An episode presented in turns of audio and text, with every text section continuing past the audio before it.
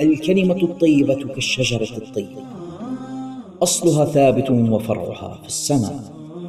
تؤتي أكلها كل حين بإذن ربها.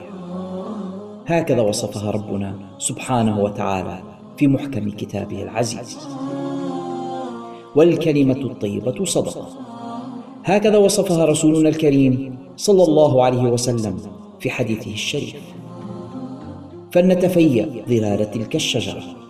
ولنجني من ثمارها اليانعة علما نافعا وأمرا بالمعروف ونهيا عن المنكر وإصلاحا بين الناس. في بودكاست الكلمة الطيبة مع فضيلة الشيخ عادل عبود يأتيكم من خارج الصندوق للإنتاج الإعلامي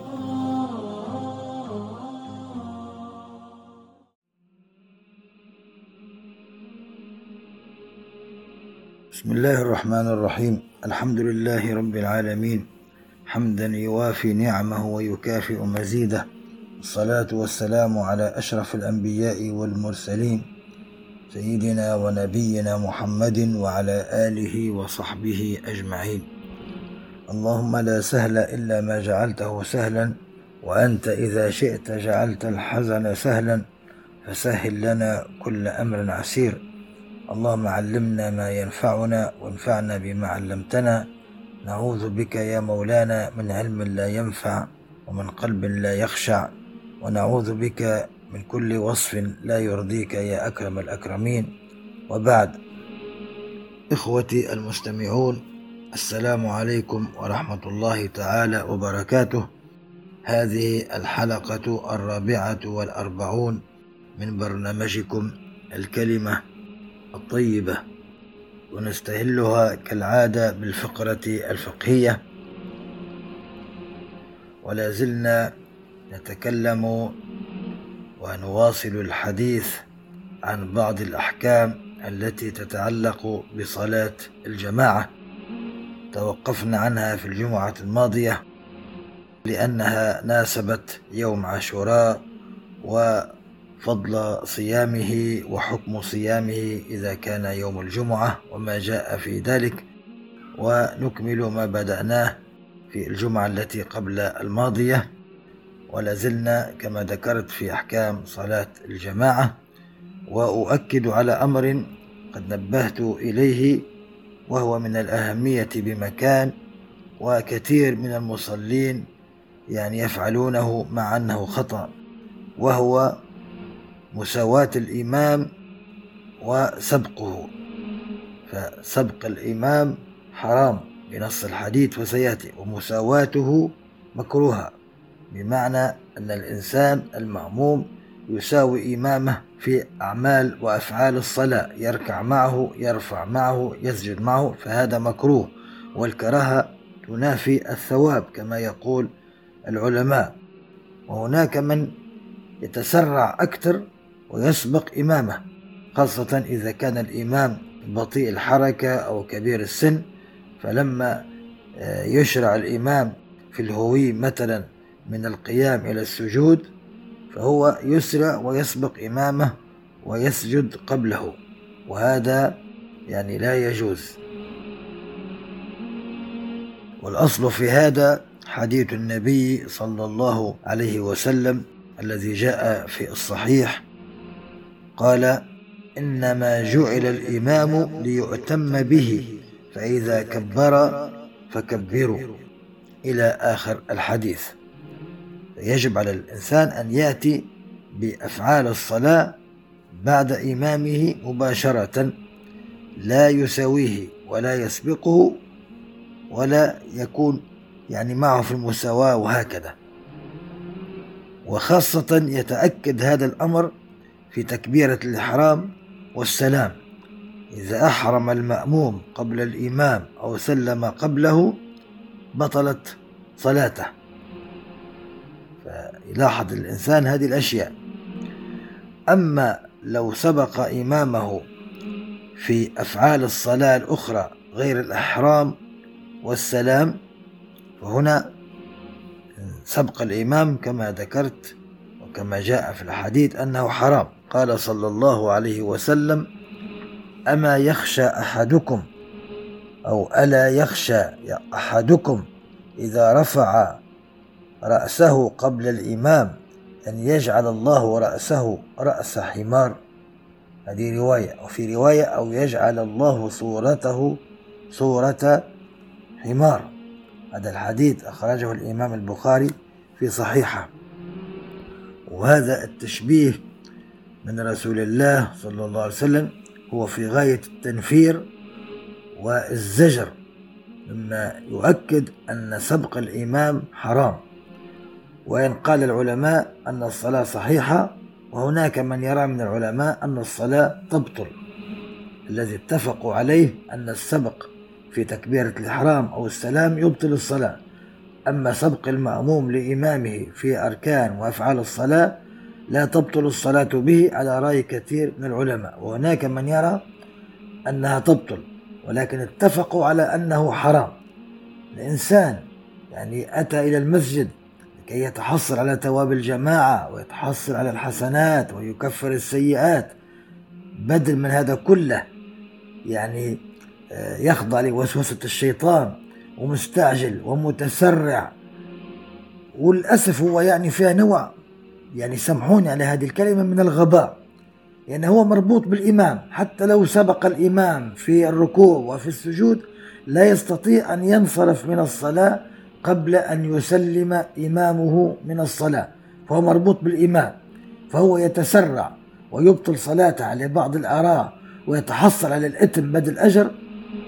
لا لشيء. هكذا. فالإنسان قليلا من العلم والفقه والتريث.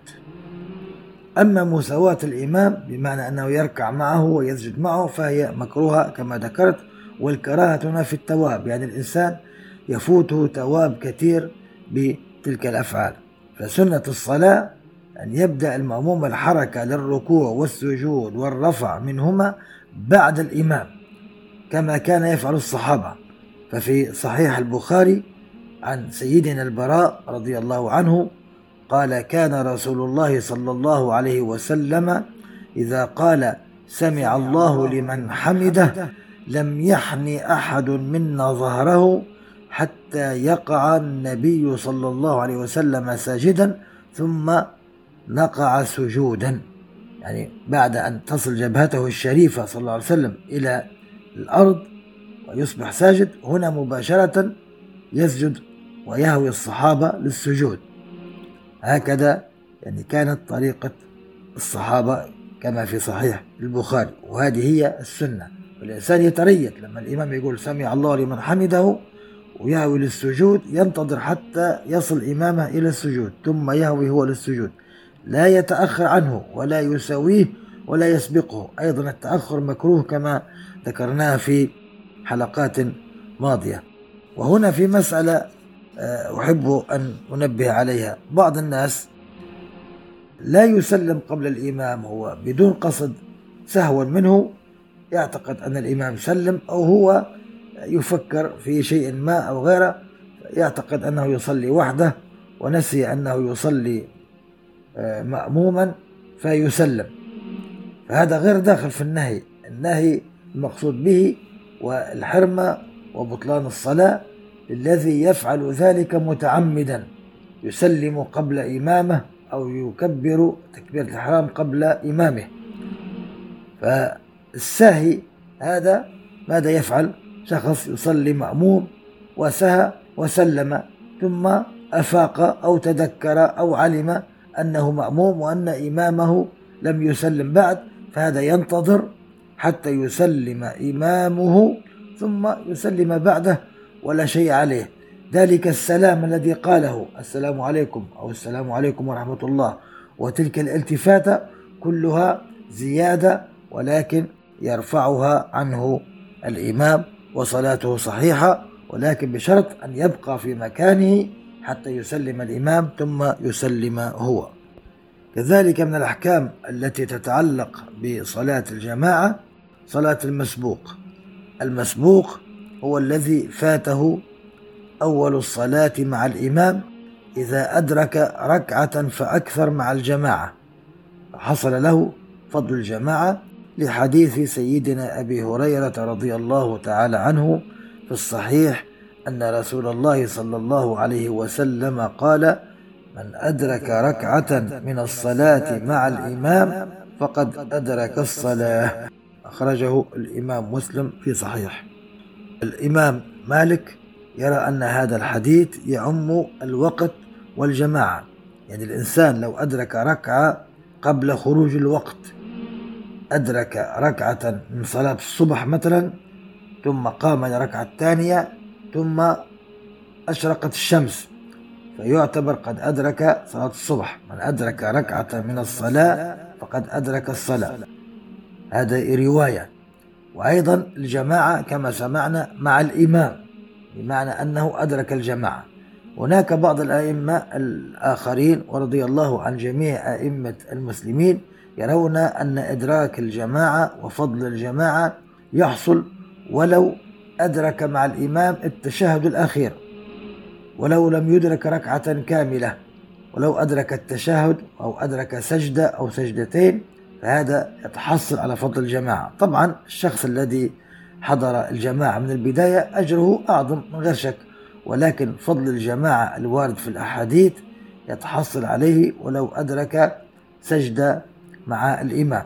أما عند المدرسة الفقهية المالكية الإمام مالك وأئمة التابعين ومذهب المدينة يرون أن إدراك فضل الجماعة لا يكون إلا بإدراك ركعة كاملة بسجدتيها وهذا الحديث يعني نص في ذلك من أدرك ركعة من الصلاة مع الإمام فقد أدرك الصلاة. وهنا مسألة يجب أن يتنبه لها المصلي وهو أنه إذا دخل المسجد ووجد الإمام يصلي يدخل معه على الحال التي وجده فيها أو عليها. وجد الإمام ساجدا يكبر تكبيرة الإحرام ثم يهوي للسجود. وجده جالسا يكبر تكبيرة الإحرام ثم يجلس وهكذا. لا يبقى منتظرا حتى يقوم الإمام من الركعة التي تليها. وهذا امتثالا لأمره صلى الله عليه وسلم حيث قال من وجدني قائما أو راكعا أو ساجدا فليكن معي على الحال التي أنا عليها. هكذا. وكل فعل من أفعال الصلاة له تواب حتى لو فاتت الركعة مع الإمام لقى الإمام قد رفع رأسه من الركوع وفاتته تلك الركعة ولازالت السجدة الأولى والثانية ولكن لا تحسب تلك الركعة كما هو معلوم لأنه فاته الركوع. ولكن إذا دخل مع الإمام فهناك تواب على إدراكه السجود أو السجدة الأولى أو السجدة الثانية. كل فعل مع الإمام له تواب عند الله ولكن لا يحتسب تلك الركعة لأنه فاته الركوع يحتسب الركعة التي تليها.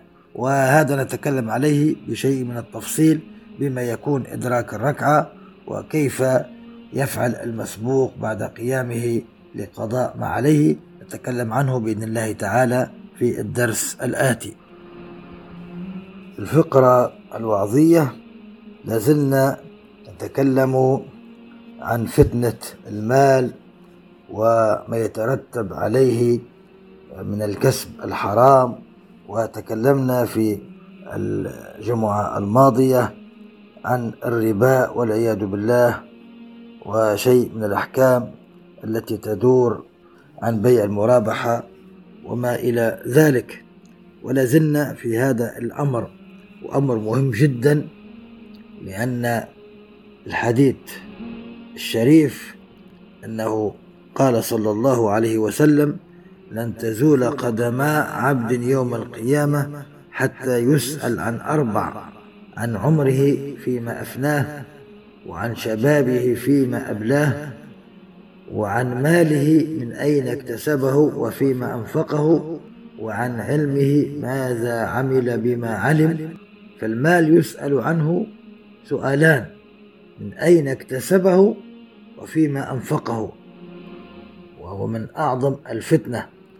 وكثير كثير من المعاصي هي سببها المال والتكالب عليه وحب الدنيا وحب الشرف والمال كما سيأتي من الأشياء التي تكتر في مجتمعاتنا الإسلامية وهي من الأمور المحرمة هي أن هناك بعض الناس يمنعون الإناث من الإرث يعطون الذكور فقط. وهذه كانت في الجاهلية وقضى عليها الإسلام. كانوا في الجاهلية لا يعطون الإرث الإناث ولا الأطفال فقط يعطون من يحمل السلاح كما يزعمون ومن يقاتل مع القبيلة وهكذا. لما جاء الإسلام قضى على هذه العادات كلها ووزع القرآن الإرث بضوابط وفي وبحكمة حكمة المولى سبحانه وتعالى على حسب القرب من الميت وعلى حسب الاحتياج وعلى حسب قاعدة تقول الغنم بالغرم أحيانا يعطي للذكر ضعف الأنثى وفي هذا مساواة وعدل لأن الذكور مطالبون بنفقات الأنثى غير مطالبة بها. الذكر يجب عليه أن ينفق على زوجته وجوبا شرعيا. يجب عليه أن ينفق على أبويه الفقيرين. وهكذا. وإذا كان أيضا له أخت أو غيرها فقيرة يجب عليه النفقة. وأيضا عند الزواج يجب عليه المهر والصداق. ف يعني وراءه مسؤوليات ونفقات وتكاليف من هنا يعني زيد له في الإرث بعكس الأنثى لا يجب عليها النفقة على أحد. إذا كانت غير متزوجة ينفق عليها أبوها. فلما تتزوج ينفق عليها زوجها. فلما تقارن الغنم بالغرم تجد هناك عدالة في التوزيع. وعلى كل حتى لو لم نفهم نحن هذا الكلام. المؤمن دائما يقول سمعنا وأطعنا. للأسف الشديد تجد مجتمعات كثيرة وقبائل تمنع الإناث من الإرث تعطي للذكور فقط. بزعمهم أن الأنثى ستتزوج أو تزوجت رجلا أجنبيا عن العائلة وسيأتي له هذا المال. وهذا فيه يعني سبحان الله فيه ندالة وفيه قلة في العقل. أنت زوجت ابنتك أعطيت لهذا الصهر الذي يعني استكثرت عليه المال أعطيته ابنتك بضعة منك شرفك عرضك أعطيته كما يقول المشايخ اللحم والدم. وتستخسر فيه وتستكتر عليه هذا المال أما أولى ابنتك أم المال؟ حتى على فرض. أناس يقولون نحن نريد أن تبقى الأرض مثلا ضمن العائلة أعطوها مالا صالحوها على قيمة هذه الأرض. أما أن تمنعوا شيء فرضه الله في القرآن فهذا من الكبائر. من الكبائر أنك تمنع الإرث عن أصحابه. هناك بعض الآباء أو الأمهات لما يموت مثلا الزوج إذا كان الأم إذا مات زوجها فلا تعطي ما تركه ذلك الزوج الذي هو أب لهم لا تقسم تلك التركة على أبنائها بل تستأثر هي بها. أنت لك نصيب التمن بنص القرآن. قال تعالى ولهن الربع مما تركتم إن لم يكن لكم ولد. فإن كان لكم ولد فلهن الثمن مما تركتم من بعد وصية توصون بها أو دين. الزوجة صحيح هي أم لأبنائها ولكن في التركة رب العزة أعطاها التمن ما دام الرجل عنده أولاد سواء منها أو من غيرها. وإن كان ما فيش أولاد نهائيا فلها الربع. وباقي التركة تقسم على أبنائه وبناته وإن لم يكن هناك أبناء وبنات لإخوته وأمه وهكذا. كل هذا منصوص بالقرآن. مش من حقك أيها الأم أن تستأثري بتركة زوجك وتمنعي أبنائك وإن كلموك عنها اتهمتهم بالعقوق. هذا كله حرام وستحاسبين يوم القيامة. الأم أنت لك وضع خاص ولك احترامك وتقديرك وبرك واجب. هذا كله ليس فيه اختلاف. ولكن رب العزة هو الذي أوجب أن تعطى الحقوق إلى أهلها. كذلك هناك من الآباء إذا ماتت زوجته وتركت إرثا استولى على الإرث. كله واستولى عليه. ويحرم أبنائه وإن طلبوا شيئا قال عنهم أنهم عاقين. هذه حقوق وزعها الله سبحانه وتعالى. فرد بال الإنسان. هناك الابن الأكبر يأخذ الإرث يستأثر ولا يعطي لا لإخوته الذكور ولا للإناث. وأحيانا بعض الآباء والأمهات يعطون للذكور فقط وبعضهم من يعطي الإناث فقط. أنت بهذا الفعل كأنك والعياذ بالله تدعي أنك أحكم من المولى سبحانه وتعالى. كأنك تقول والعياذ بالله بلسان حالك أنت يا الله وحاش هذه الكلمة ولكن لست حكيما. لأنك كيف تعطي الإناث؟ فرد بال الإنسان هذه أفعال هي من الكبائر وأيضا قد تجر إلى الكفر. رب العزة والذي قسم. وما هي التركة وما هي الأموال وما هي الدنيا كلها في جانب الآخرة؟ قال صلى الله عليه وسلم لو كانت الدنيا تساوي عند الله جناح بعوضة ما سقى منها كافرا جرعة ماء. لو كانت تساوي الدنيا كلها بالمليارات بالتريليونات بالذهب بالدنيا كلها بما فيها من الأرض كلها وغيرها لا تساوي عند الله جناح بعوضة. انظر البعوضة كم هي صغيرة وانظر كيف يكون الجناح. والدنيا هذه لا تساوي الجناح لم تبلغ الجناح. لو كانت تساوي جناح بعوضة ما تحصل الكافر على جرعة ماء. انظر الكافر كيف هو مستمتع بالملايين والمليارات والتريليونات وانظر كيف إذا الدنيا لا تساوي ذرة عند الله سبحانه وتعالى التي نتكالب عليها ونتخاصم ونتقاطع وكل واحد يعني هكذا نكرش فيها وملتصقين بها قليلا من العقل ومن الرجوع إلى الله. أيتها الأم أيها الأب اتق الله في أبنائكما. هذا الإرث هو الذي وزعه المولى. ما فيش حتى يعني اختلاف في المذاهب أو غيرها كله آيات قرآنية. فالرد فيه والعياذ بالله وعدم الامتثال كأنه رد على المولى سبحانه وتعالى. فالأمر خطير. ولما الإنسان يوضع في القبر لن ينفعه درهم ولا دينار سيحاسب على هذه الأفعال وسيعذب. رجلا كان أو امرأة صغيرا أو كبيرا. وعذاب الله عظيم. هل تستطيع أو هل نستطيع أو يستطيع أحدنا الصبر على حرارة شمعة؟ ضع إصبعك فوق الشمعة وانظر كم تحتمل. دقيقة دقيقتين. فكيف بعذاب جهنم؟ فكيف بعذاب الله؟ قليلا من العقل. فلنراجع أنفسنا. يا من استولى على أموال اليتامى أكلها ظلما إنما يأكلون في بطونهم نارا وسيصلون سعيرا. هكذا يقول المولى سبحانه وتعالى يا من استولى على أموال إخوته الإرث. وهكذا يحسبها فهلوية ويحسبها ذكاء أحيانا بشيطانه هو وأحيانا بشياطين الإنس الزوجة أو غيرها من أصدقاء الشر. كل هذا لن ينفعك أحد عندما توضع في قبرك ويأتوك الملكان ثم في القيامة. فرد بال الإنسان حقوق العباد دائما نكرر هو الملف الذي لا يغلق. هذا الملف ودائما نكرر حديث المفلس.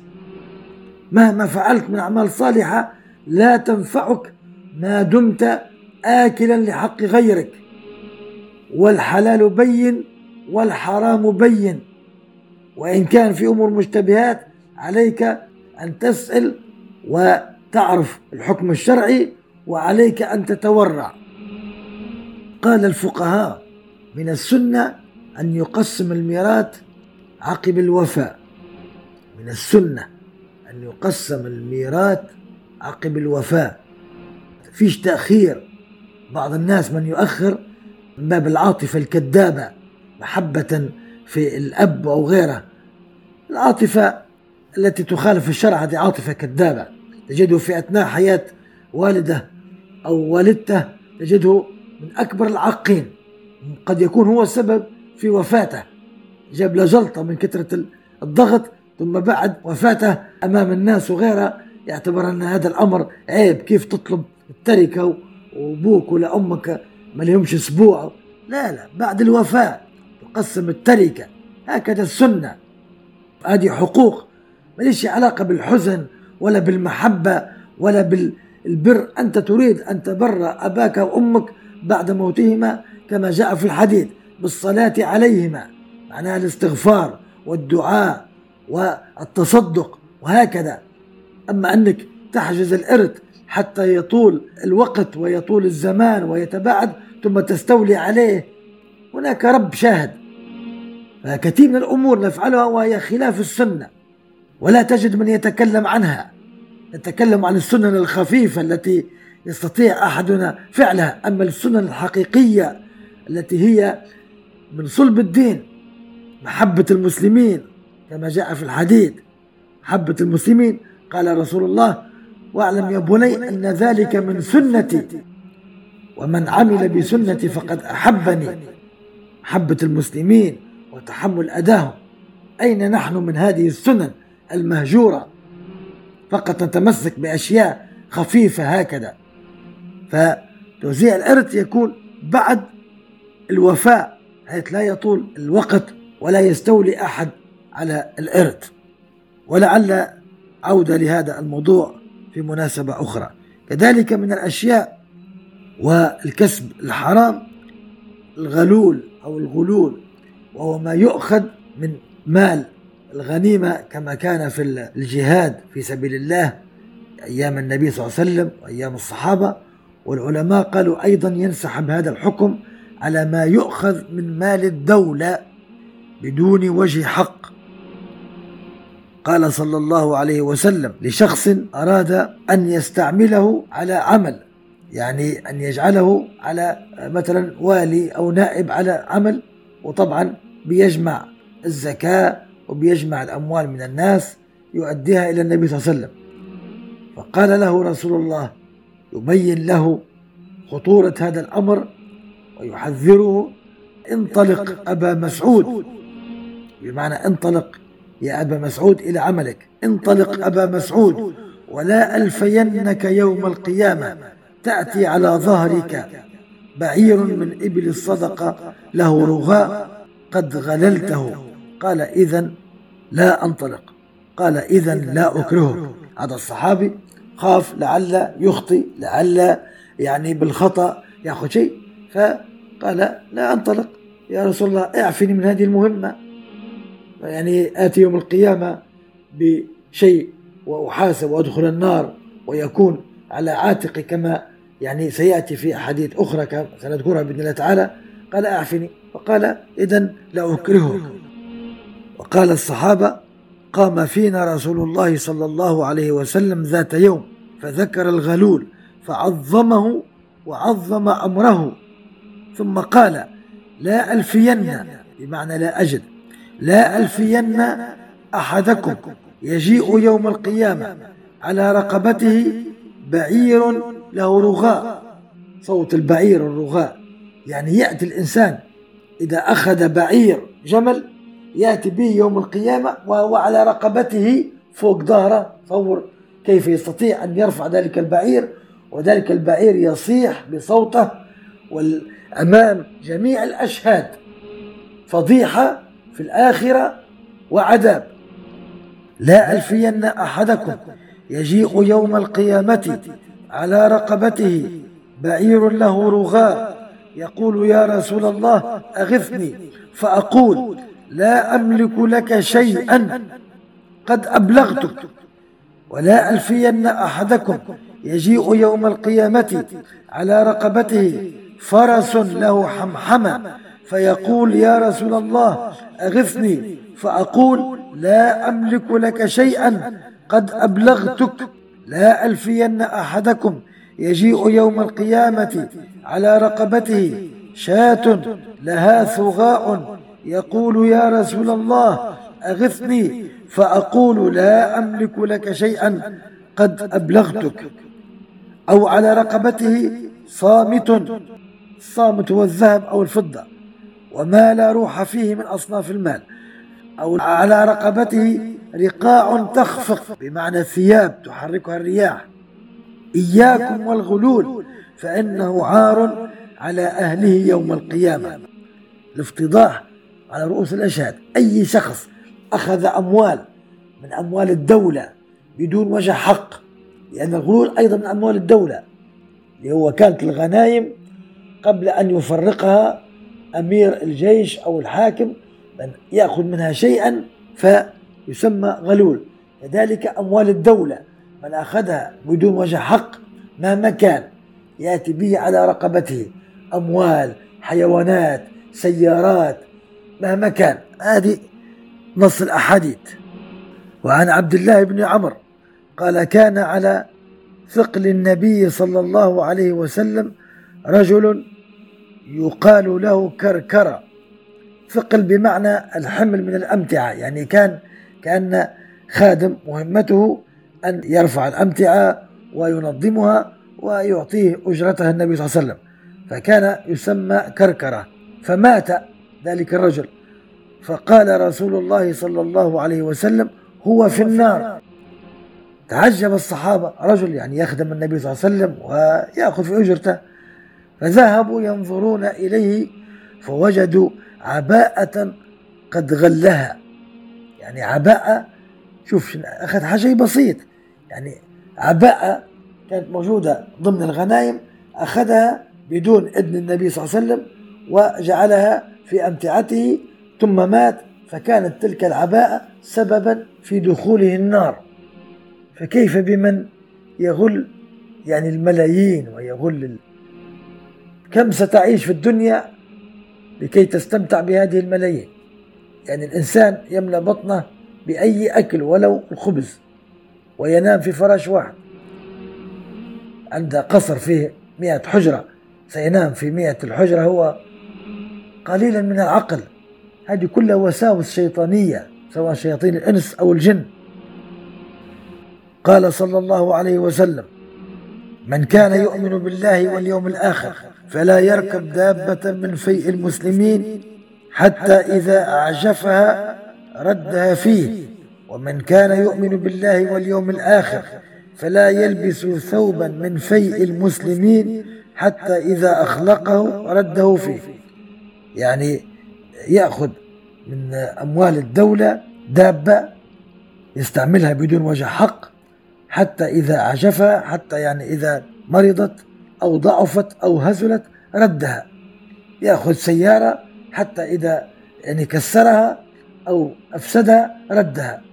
هذا لا يؤمن بالله ولا باليوم الآخر بنص حديث النبي صلى الله عليه وسلم. وهكذا حتى التوب يأخذه ويلبسه حتى إذا بلي رده.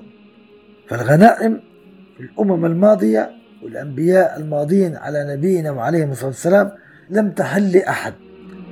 كانوا إذا غنموا في الجهاد في سبيل الله كانوا يضعون الغنائم في مكان في الصحراء فتأتي نار من السماء فتحرق تلك الغنائم عن بكرة أبيها وهذه علامة على قبول ذلك الجهاد وتلك الغنائم والقرابين. لا يستفيد منها شيئا وهذا بنص الأحاديث ثم إكراما للنبي صلى الله عليه وسلم فحلت الغنائم لرسولنا ولهذه الأمة.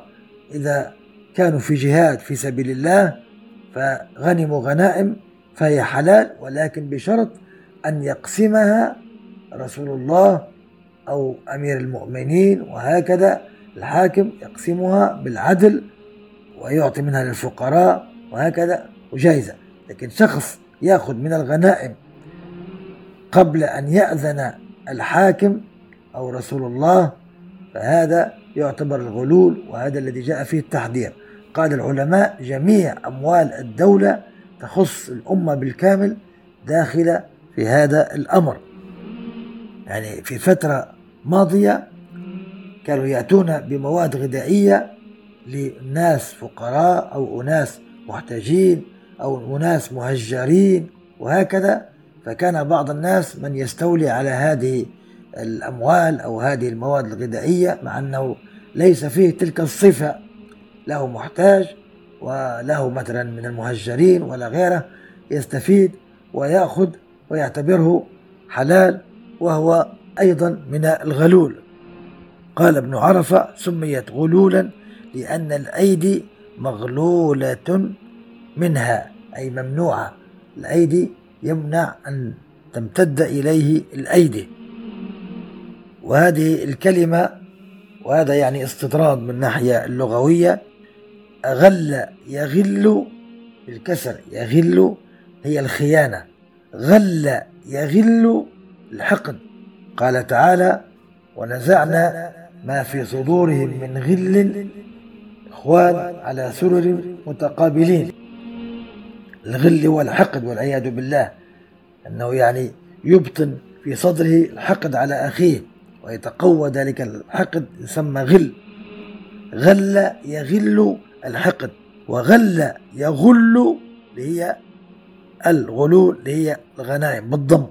يعني هي اختلاف في الحركات ولكن كلها معاني قبيحة والعياذ بالله وكلها معاني محرمة سواء كانت خيانة أغل يغل أو غل يغل الحقد أو غل يغل الغلول وهو أن يأخذ من المغنم شيئا يستره عن أصحابه بدون إذن الحاكم.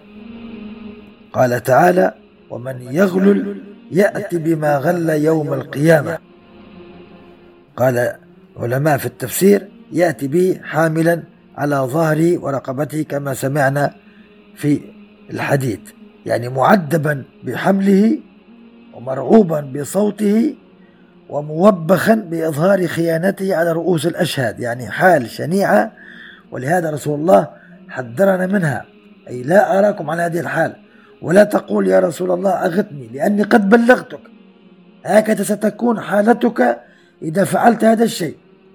ما على الرسول إلا البلاغ صلى الله عليه وسلم. وهو كبيرة من الكبائر.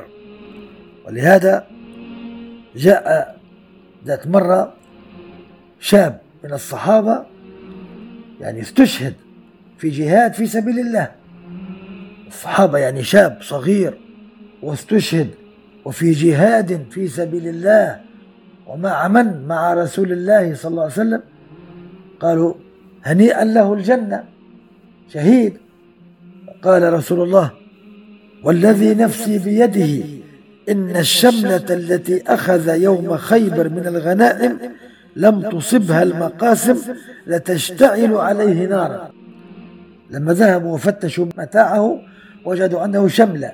شملة يعني نوع من الثياب شيء بسيط. ولكنه أخذه في يوم خيبر بدون إذن من رسول الله قبل أن يقسم ذلك الغنيمة. انظر يعني تلك الشملة لم يشفع له أنه صغير في السن وأنه شاب وأنه يعني من الصحابة من الأنصار وأنه مات شهيدا مع رسول الله كل ذلك لم يشفع له في أخذه تلك الشملة. بالله عليكم. الشخص الآن الذي يأخذ الآلاف والملايين ومن هكذا كيف سيكون حالنا يوم القيامة لولا لطف الله ورحمته؟ فلما سمع الناس ذلك الكلام من رسول الله ذهب رجل وجاء بشراك أو شراكين يعني نعل بسيط كنا رح نقول بسيطة أو شبشب أتى به أخذه يعتقد أن الأمر هين فلما سمع هذا الأمر وأن تلك الشملة تشتعل نارا على صاحبها الذي مات شهيدا خاف الصحابة فذهب أحدهم وجاء بذلك الشبشب يعني نقوله آه، كله يعني أخذه من الغنائم. فقال له صلى الله عليه وسلم ينبه الصحابة قال له شراك أو شراكان من نار إن لو تركتهما عندك لكان حذاء من النار يوم القيامة. انظر التحذير يعني الشديد والوعيد. وقال صلى الله عليه وسلم أدوا الخياط والمخيط. أدوا الخياط والمخيط يعني القليل والكثير لا يحل. حتى المخيط واليبرة والخيط. انظر يعني كل هذا من تعظيم هذا الأمر. من الأشياء العظيمة التي هي يتهاون فيها الكثير من الناس وهي داخلة في هذا الأمر دخولا أساسيا الرشوة. هدايا العمال. أحد الناس اسمه ابن اللتبية أرسله رسول الله صلى الله عليه وسلم لكي يجمع الزكاة من بعض القبائل استعمله يعني أعطاه عمل وبأجرة.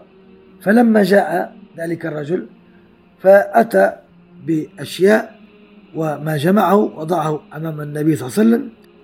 وهناك أشياء أخرى. قال هذه لي هذا لكم وهذه لي. لما كان يذهب إلى تلك القبائل كانوا يؤدون الزكاة ولكن كانوا يعطونه هدايا مع أنهم لم ينقصوا من الزكاة ولكن أعطوه هدايا تقربا منه أو فقال هذا لكم وهذا أهدي إلي. ولعل ذلك الرجل كان لا يعلم أن هذا الأمر حرام. ليس كما نحن الآن استقرت الشريعة وعلم الحرام من الحلال.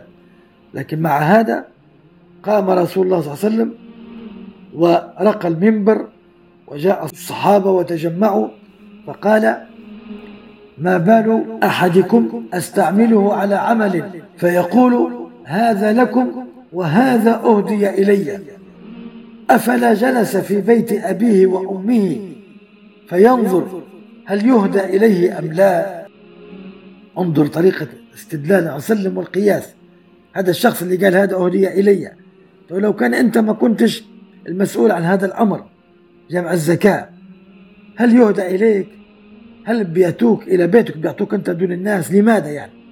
يعني أعطوك هذه الهدايا لأنك كنت مسؤولا عن هذا الأمر لكي تنقص لهم مثلا أو تساعدهم في هذا الزكاة أو تتغاضى عن بعض الأمور لأمر ما.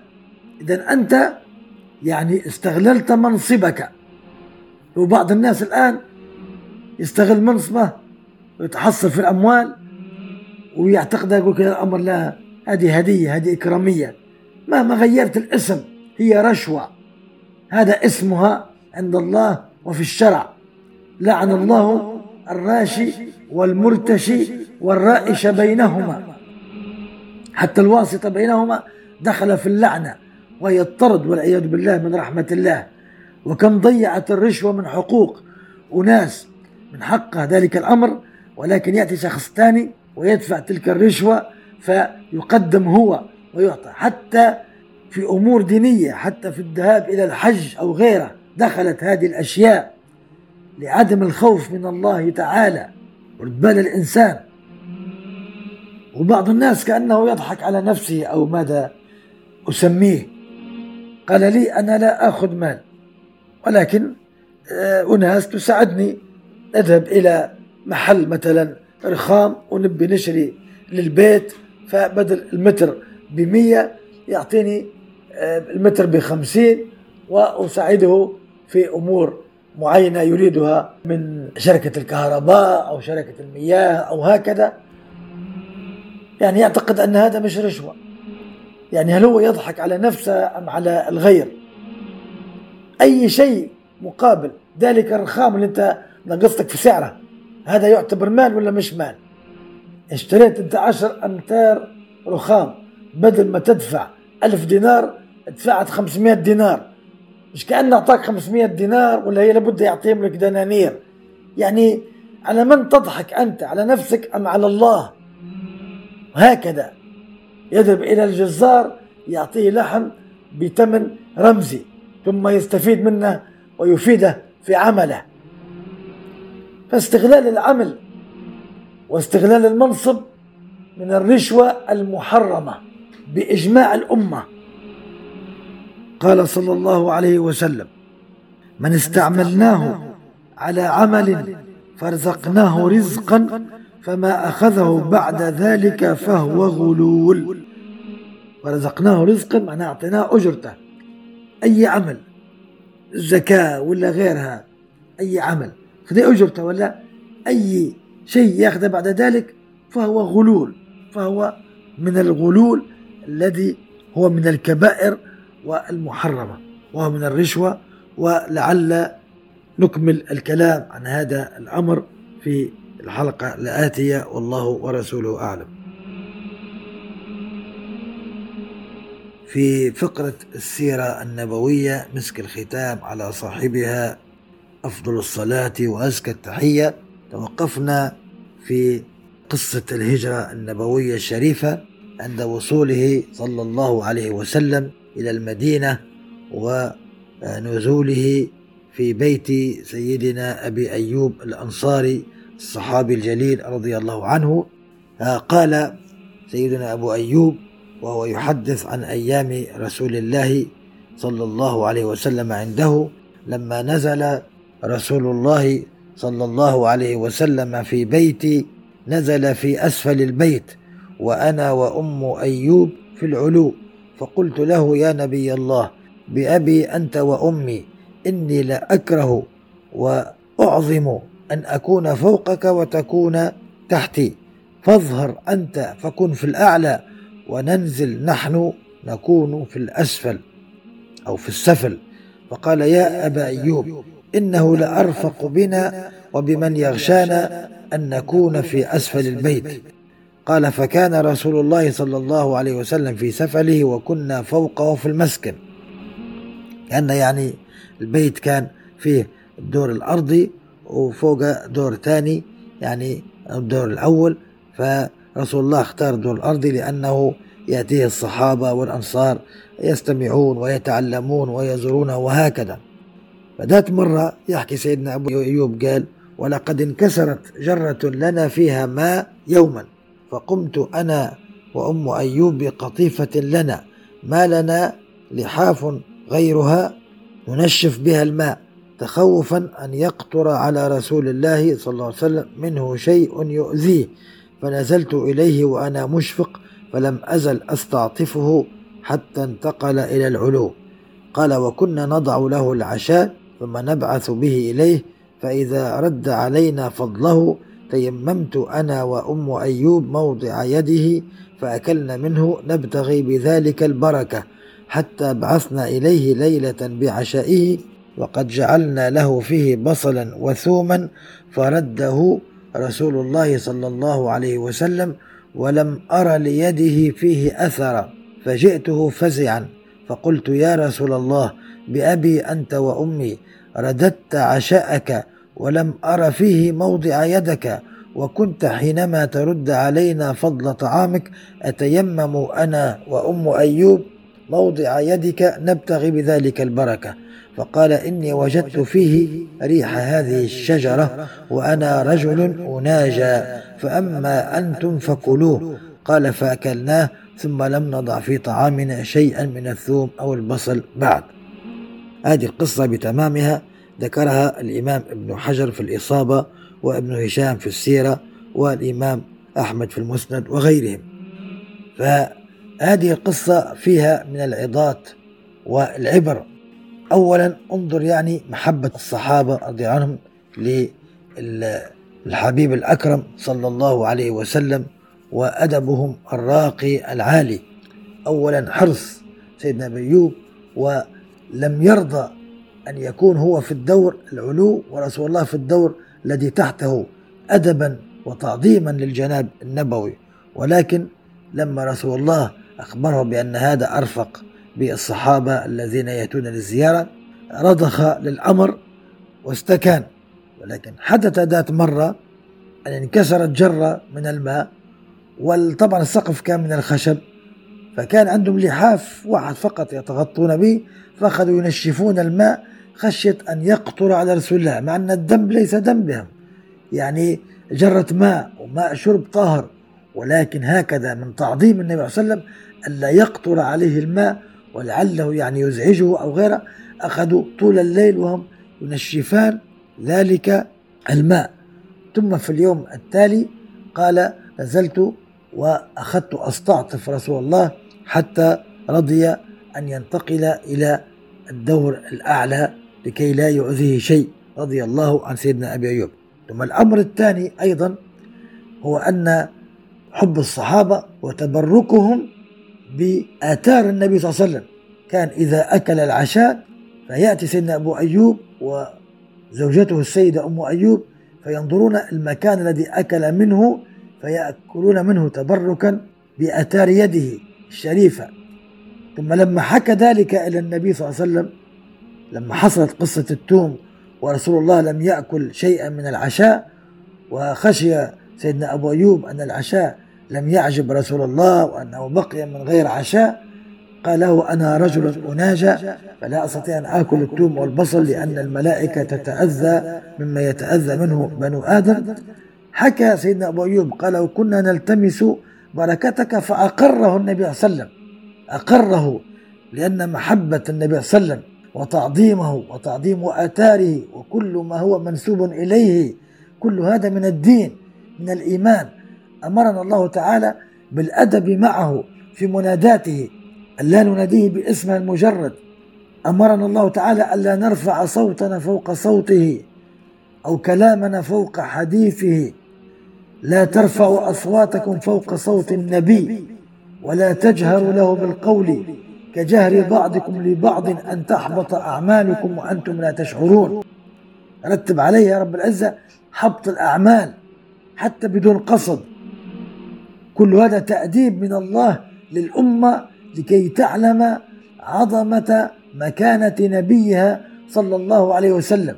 ويجب أن نزرع تعظيم النبي صلى الله عليه وسلم في قلوب أبنائنا لما يتكلمون عنه بكل احترام وتعظيم ومع الصلاة عليه ومع ذكر السيادة أو قول رسول الله هكذا لا ذكر اسم حاف. هذا من سوء الأدب.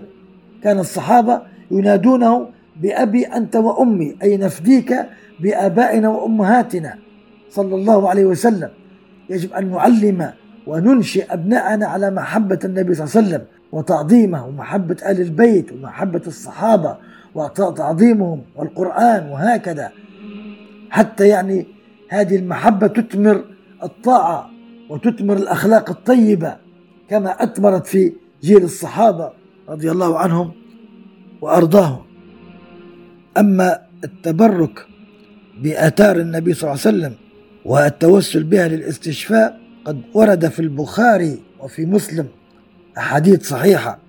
من ذلك ما رواه البخاري في كتاب اللباس في باب ما يذكر في الشيب من أن أم سلمة زوج النبي صلى الله عليه وسلم كانت تحتفظ بشعارات من شعر النبي صلى الله عليه وسلم في جلجل لها أي يشبه القارورة. يحفظ فيه الشيء الثمين العظيم الذي يراد صيانته. فكان إذا أصاب أحدا من الصحابة عين أو أذى أرسل إليها إناء فيه ماء فجعلت الشعرات في الماء ثم أخذوا الماء يشربونه توسلا للاستشفاء والتبرك به لأنه شعر النبي صلى الله عليه وسلم. ومن ذلك أيضا ما رواه الإمام مسلم في كتاب الفضائل في باب طيب عرقه صلى الله عليه وسلم أنه عليه الصلاة والسلام كان يدخل بيت أم سليم فينام على فراشها وليست هي في البيت. طبعا هي من خالاته رضي الله عنها في صلة رحم وهي من خالاته ولهذا كان يذهب إلى بيتها وينام على فراشها لما تكون غير موجودة. سيدة أم سليم. فجاء ذات يوم فنام على فراشها فجاءت أم سليم وقد عرق رسول الله صلى الله عليه وسلم واستنقع عرقه على قطعة أديم على الفراش ففتحت عتيدتها. العتيدة هي الصندوق الصغير التي تجعل فيه المرأة ما يعز عليها من متاعها. تجعل فيه ما تقول ذهب أو شيء تجعله صندوق صغير فيه الأشياء الثمينة فتحت عتيدتها فجعلت تنشف ذلك العرق فتعصره في قواريرها عند قوارير يعني نقولوا يعني زجاجة صغيرة فتعصر ذلك العرق في القوارير. فأفاق النبي صلى الله عليه وسلم فقال ما تصنعين يا أم سليم؟ فقالت يا رسول الله نرجو بركته لصبياننا. قال أصبت. خرجه الإمام مسلم. يعني أقرها النبي صلى الله عليه وسلم على أن تأخذ ذلك العرق الشريف الذي كله مسك ويكون من الطيب ومن الشفاء والدواء للصبيان. وهكذا هناك أحاديث كثيرة في الصحيحين. كان الصحابة يتبركون بآثار وضوئه والقدح الذي يشرب فيه. كل هذا توسلا به فهو رحمة الله للعالمين وما أرسلناك إلا رحمة للعالمين. صلى الله عليه وسلم. اللهم أكرمنا واجعل لنا من هذه الرحمة النصيب الأكبر ورزقنا محبته المحبة الكاملة وتعظيمه والتأدب معه ومع صحبه وآل بيته وكل ما هو منسوب إليه. يا رب العالمين أحينا على ذلك وأمتنا على ذلك. وصلى الله على سيدنا محمد وعلى آله وصحبه وسلم تسليما. والحمد لله رب العالمين. إذا كانت هذه الحلقة قد نالت رضاكم واستحسانكم فلا تبخلوا علينا رجاء بترك علامة الخمس نجمات في التطبيق الذي تستمعون إليها من خلاله. وإذا كنتم تستمعون إليها من خلال يوتيوب فلا تنسوا النقر على زر الإعجاب وتشاركها مع أصدقائكم ومعارفكم على وسائل التواصل الاجتماعي كي تعم فائدتها وتصل أكبر عدد من المستمعين. لا تنسونا رجاء من صالح دعائكم. بارك الله فيكم. جميع حقوق هذا العمل محفوظة لخارج الصندوق للإنتاج الإعلامي.